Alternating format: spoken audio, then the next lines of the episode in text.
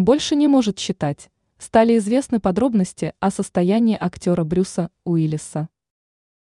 68-летний крепкий орешек уже какое-то время борется с деменцией. Известно, что состояние звезды Голливуда ухудшается. При этом актера активно поддерживает его большая семья, которая старается как можно больше времени провести рядом с ним. Супруга Брюса Уиллиса ранее рассказала журналистам о том, что деменция прогрессирует. В интервью его друг Глен Гордон Кэрон также поделился некоторыми подробностями, передает Page Six. Он отметил, что Брюс Уиллис при встрече не мог его вспомнить несколько минут. Кроме этого, актеру больше недоступны языковые навыки. Трудности возникли у мужчины с чтением. При этом его приятель подчеркнул, что раньше артист был заядлым читателем.